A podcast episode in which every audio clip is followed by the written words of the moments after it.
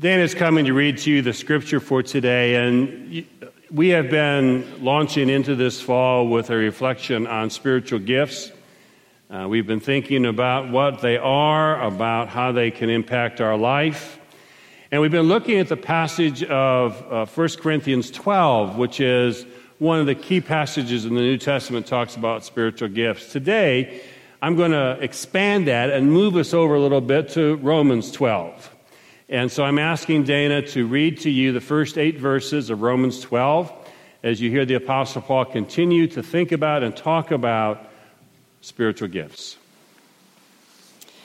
I appeal to you, therefore, brothers and sisters, by the mercies of God, to present your bodies as a living sacrifice, holy and acceptable to God which is your spiritual worship. Do not be conformed to this world, but be transformed by the renewing of your minds, so that you may discern what is the will of God, what is good and acceptable and perfect. For by the grace given to me, I say to everyone among you, not to think of yourself more highly than you ought to think, but to think with sober judgment each according to the measure of faith that God has assigned. For as in one body we have many members, and not all the members have the same function, so we, who are many, are one body in Christ, and individually we are members of one another.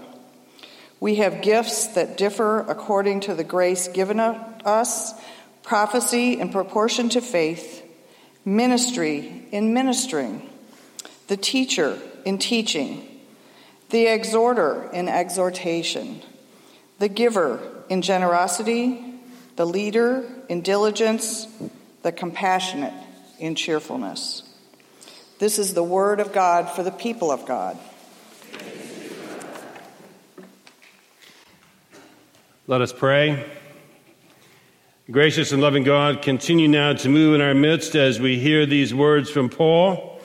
And as we receive the stirring of your Holy Spirit in our hearts and our lives, that by so hearing we may respond in faith and become quite literally the gifts that you've always intended us to be by your grace, for your purpose, and in your name. In the name of Christ we pray. Amen. We have been talking about spiritual gifts for a couple weeks now, and yet I'm discovering that some people are still a little bit confused. Some people still aren't quite sure what their spiritual gifts are, and some people have taken spiritual gifts and understood them in, well, a peculiar way. I invite you to take a look at the screen to see one who's struggling to understand their spiritual gifts. Do I play hard? Yeah. Do I win? usually. My name is Charlie Parker, and my spiritual gift is dodgeball. When you ask Michael Jordan how he got to where he is right now, he'd say he practiced, practice, practice. Hey, Charlie, somebody called for you. He might say some other things, but the main thing would be practice. And that's what I do. I practice. I practice at home, I practice at work, I practice at school, I practice when people aren't looking and when people are looking. Hey, Charlie, I have an apple for you. Here, catch. And that's what makes me unique. The key to being a good dodgeball player is to be agile, like a spider monkey.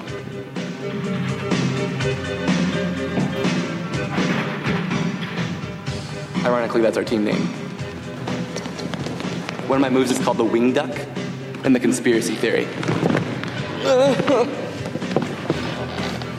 God gave some people the gift of compassion, some people the gift of love. He gave me the gift of dodgeball, and I'm going to use that unto Him. Dodgeball. Do outstanding deeds, go everywhere, be all.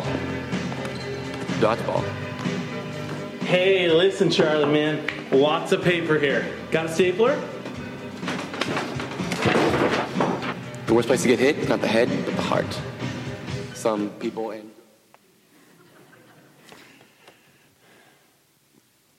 Charlie Parker has a problem. Charlie Parker has more than a few problems, actually, I'm thinking, but the one problem I want to point out today is he's struggling to figure out spiritual gifts. I actually did a very in depth evaluation, reflection, and scriptural study over this last week, looking at both the Aramaic and the Greek, And in no place did Jesus say dodgeball is a spiritual gift. I'm just saying. But to try to figure out spiritual gifting can be challenging. And it gets confusing because we have talents and we have passions like Charlie does for dodgeball, and we think, well, that's our spiritual gift.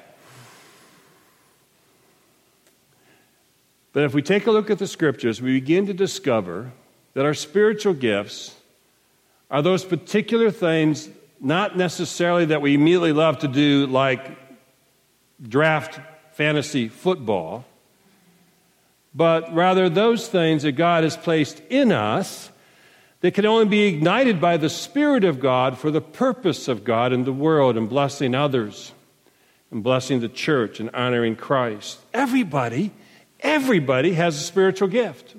The scriptures are quite clear about that. And quite frankly, I'm clear about it after these years of ministry and discovering the joy that people have when they find out what is it that thing or those things that God has placed in them that they can bring that are unique and blessed and wonderful to the church and to the world. Every person, every person has spiritual gifts. When I say that to you, does that excite you or make you wonder, really? Do I? Oftentimes, it's difficult to own the fact that we have spiritual gifts because there's so much in the world that tells us we're not particularly gifted or that pushes us to embrace gifts that really are not very spiritual. But the scriptures are clear. We are all given these gifts as building blocks that are meant to come together to create a complete church, first of all. The Apostle Paul was writing to disciples to early congregations here in Romans.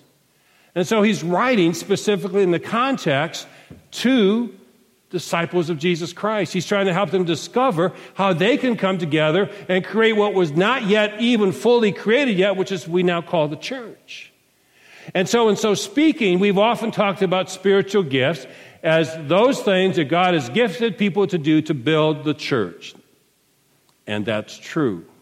But can I confess to you that for a lot of my life, there's something about that that sounds very self serving? Of course, I want you to identify your spiritual gifts because I want you to help create a stronger church. But is that all? And as I've really struggled with that over the years, is going back to Scripture, particularly in 1 Corinthians 12, where I found some help. It says in 1 Corinthians 12 that these gifts have been given to each of us for the common good. For the common good. Well, what is the common good? Is it just the church? Let me ask you this question Why does the church primarily exist? Is it to serve those who are in the church or to serve the world? Think about that answer for a second. Does a church exist primarily to serve the people in the church or to serve the world?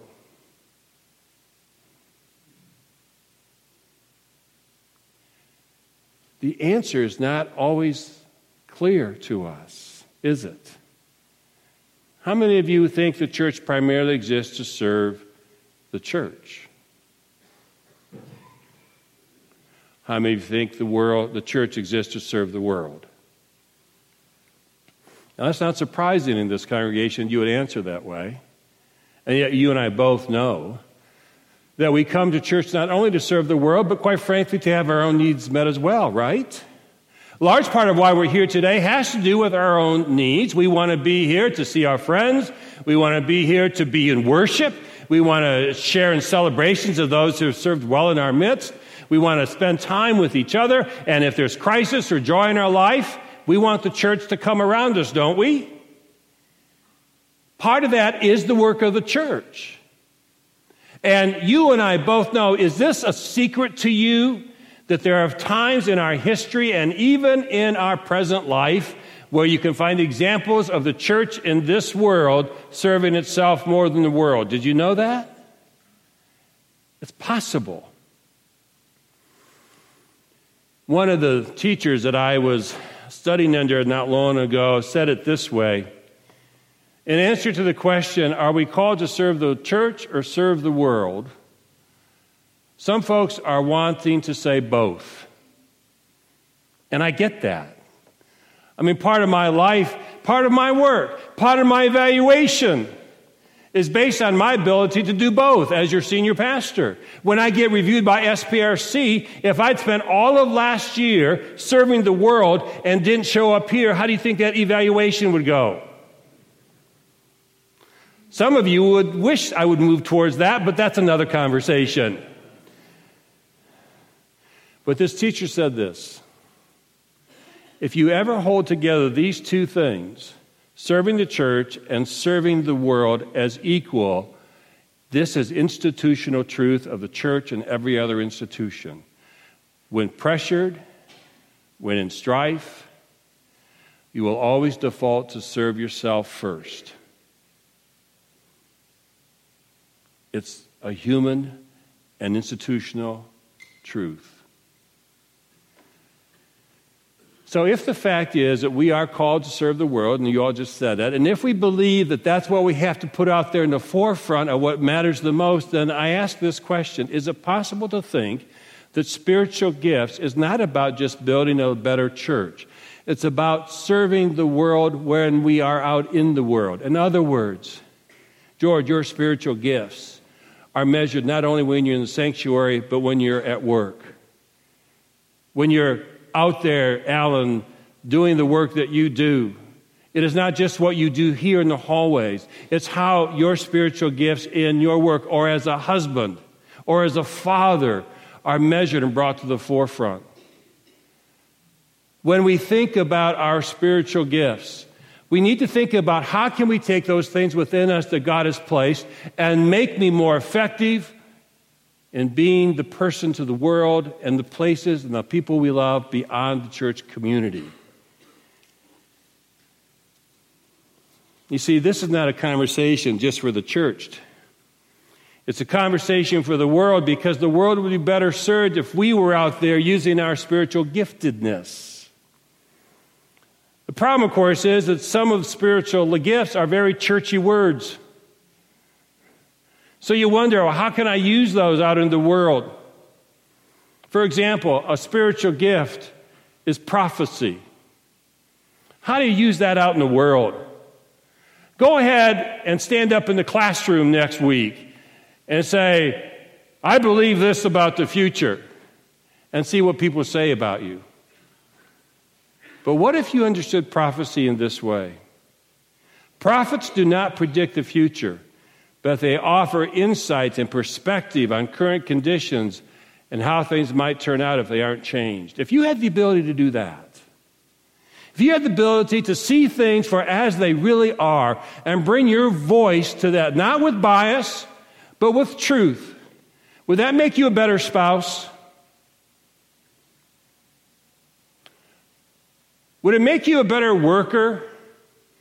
If you could see how things really were and lay out the truth so that maybe there'd be the opportunity for transition and change? Would that make you better in those positions? I think so.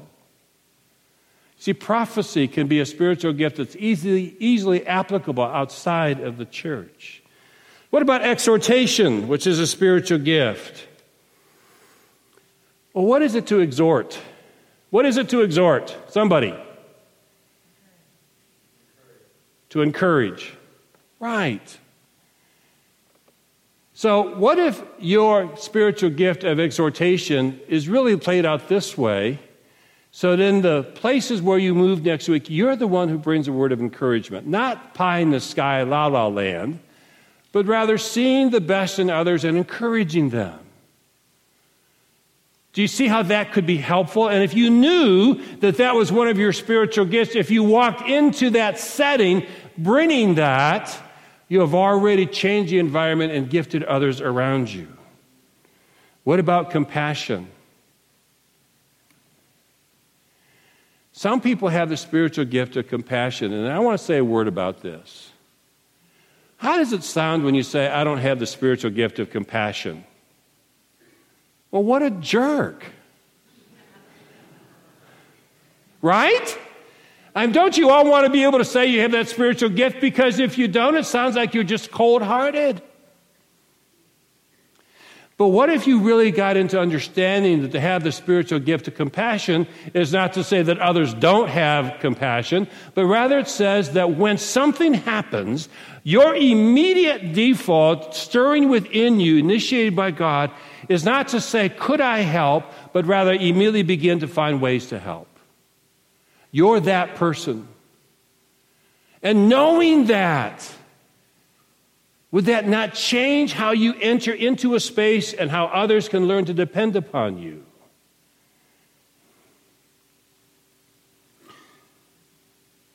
To be able to figure out our spiritual gifts is a gift to the world and to those we are in relationship. This last week, Reverend Hal gave a class on Wednesday, three separate times, one hour each, teaching people who came wanted to find out about their spiritual gifts. 26 people came during that time. That, I was really excited to hear that, to discover about their spiritual gifts. A couple other folks talked to me about it during the week in a casual, more casual conversation. I want to give you a chance. If you're so interested to find out about your spiritual gifts, well, you won't have to even come to a class. All you have to do is go to the church website. It's on there right now. And look where it says finding your spiritual gift, and it will lead you to a link on the United Methodist Church website. Click on it. It's going to take all of about 10 minutes to answer 21 questions. The best answer that fits you to each question of those 21. At the end, it will list out for you the spiritual gifts. What are your most significant, strongest? listing all of them, though, so you can see how they break out. And then, if yours comes up with a phrase that seems odd to you, you don't know about, click on it. And it will give you a paragraph description about what this could be without using a lot of churchy language. Go to the church website, I invite you to do it. Write me an email, I'll send it to you. Why does it matter? I think it matters for three reasons. Knowing your spiritual gift reminds you of who you are. Reminds you, wherever you are this week, that you are a gifted child of God. And specifically so, you know some things that you're really good at when the Holy Spirit stirs within you that you can bring to the, lot, the situations of your life. Two, it reminds us that we have a purpose. You're not just taking up space in a room or a classroom in a work environment or even the church. You have a purpose. Share the spiritual gifts with others. And three, when we share our spiritual gifts, we quit living alone on an island. We become connected to others. We become part of a larger community. And when we live out our spiritual gifts in the church, the church is strengthened. But when you live your spiritual gifts out in the world, sometimes church just breaks out. You become an agent of God's grace in a way that begins to call others to live out their spiritual giftedness as well. I've seen it happen. So if you think this conversation about spiritual gifting is only about the church, I contend to you today it is not. It is for the common good. The motto of the United Methodist Church is this to make disciples for the transformation of the world. Well, how are we going to transform the world? By using our spiritual gifts by allowing ourselves to be agents of God's grace wherever we go. When we deploy from here in a few moments, you become ambassadors for Christ, gifted in unique ways to change the lives of others around you. And if you don't think that can't change your family, think again. If you don't think that can't change your work environment, I invite you to try practicing your spiritual gifts. You see, here's what the Charlie Parker in the video had right. You're not great at your spiritual gifts right as soon as you discover them. They get better the longer you practice them, the longer you learn about them and delve into them. And when you spend your life living out your spiritual gifts, it doesn't matter where you are, it becomes a part of just who you are in every environment. Faye Dowling was a member of the very first church I served. And uh, Faye was a quiet guy, sweet man. And he had a spiritual gift of exhortation. When, when he discovered that, he was quite embarrassed because most people think about exhortation as someone who talks a lot. Faye didn't talk a lot. Faye was real quiet. But he lived with that knowledge for several years.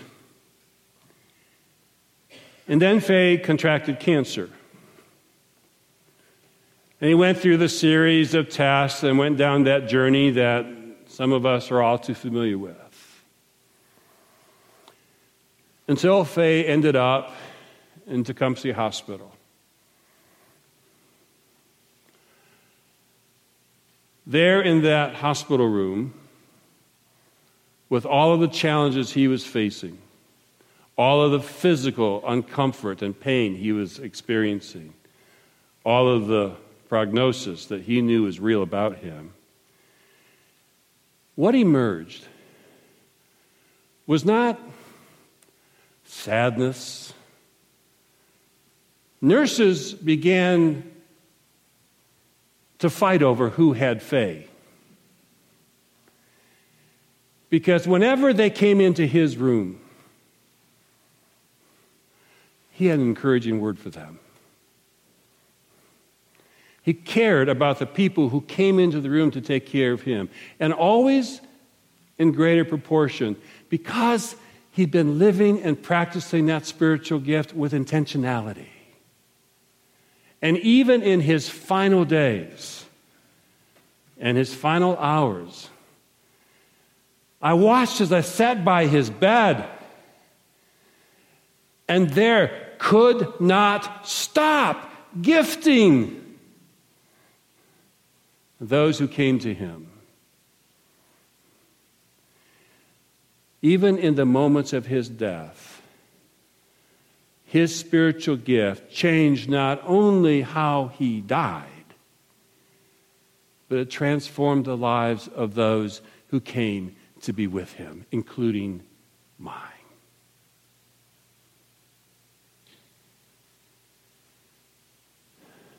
God has given us spiritual gifts for the common good.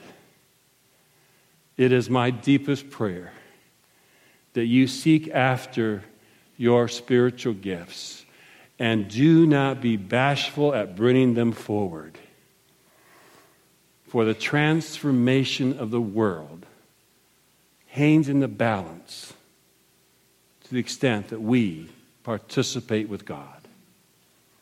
Thanks be to God. Amen.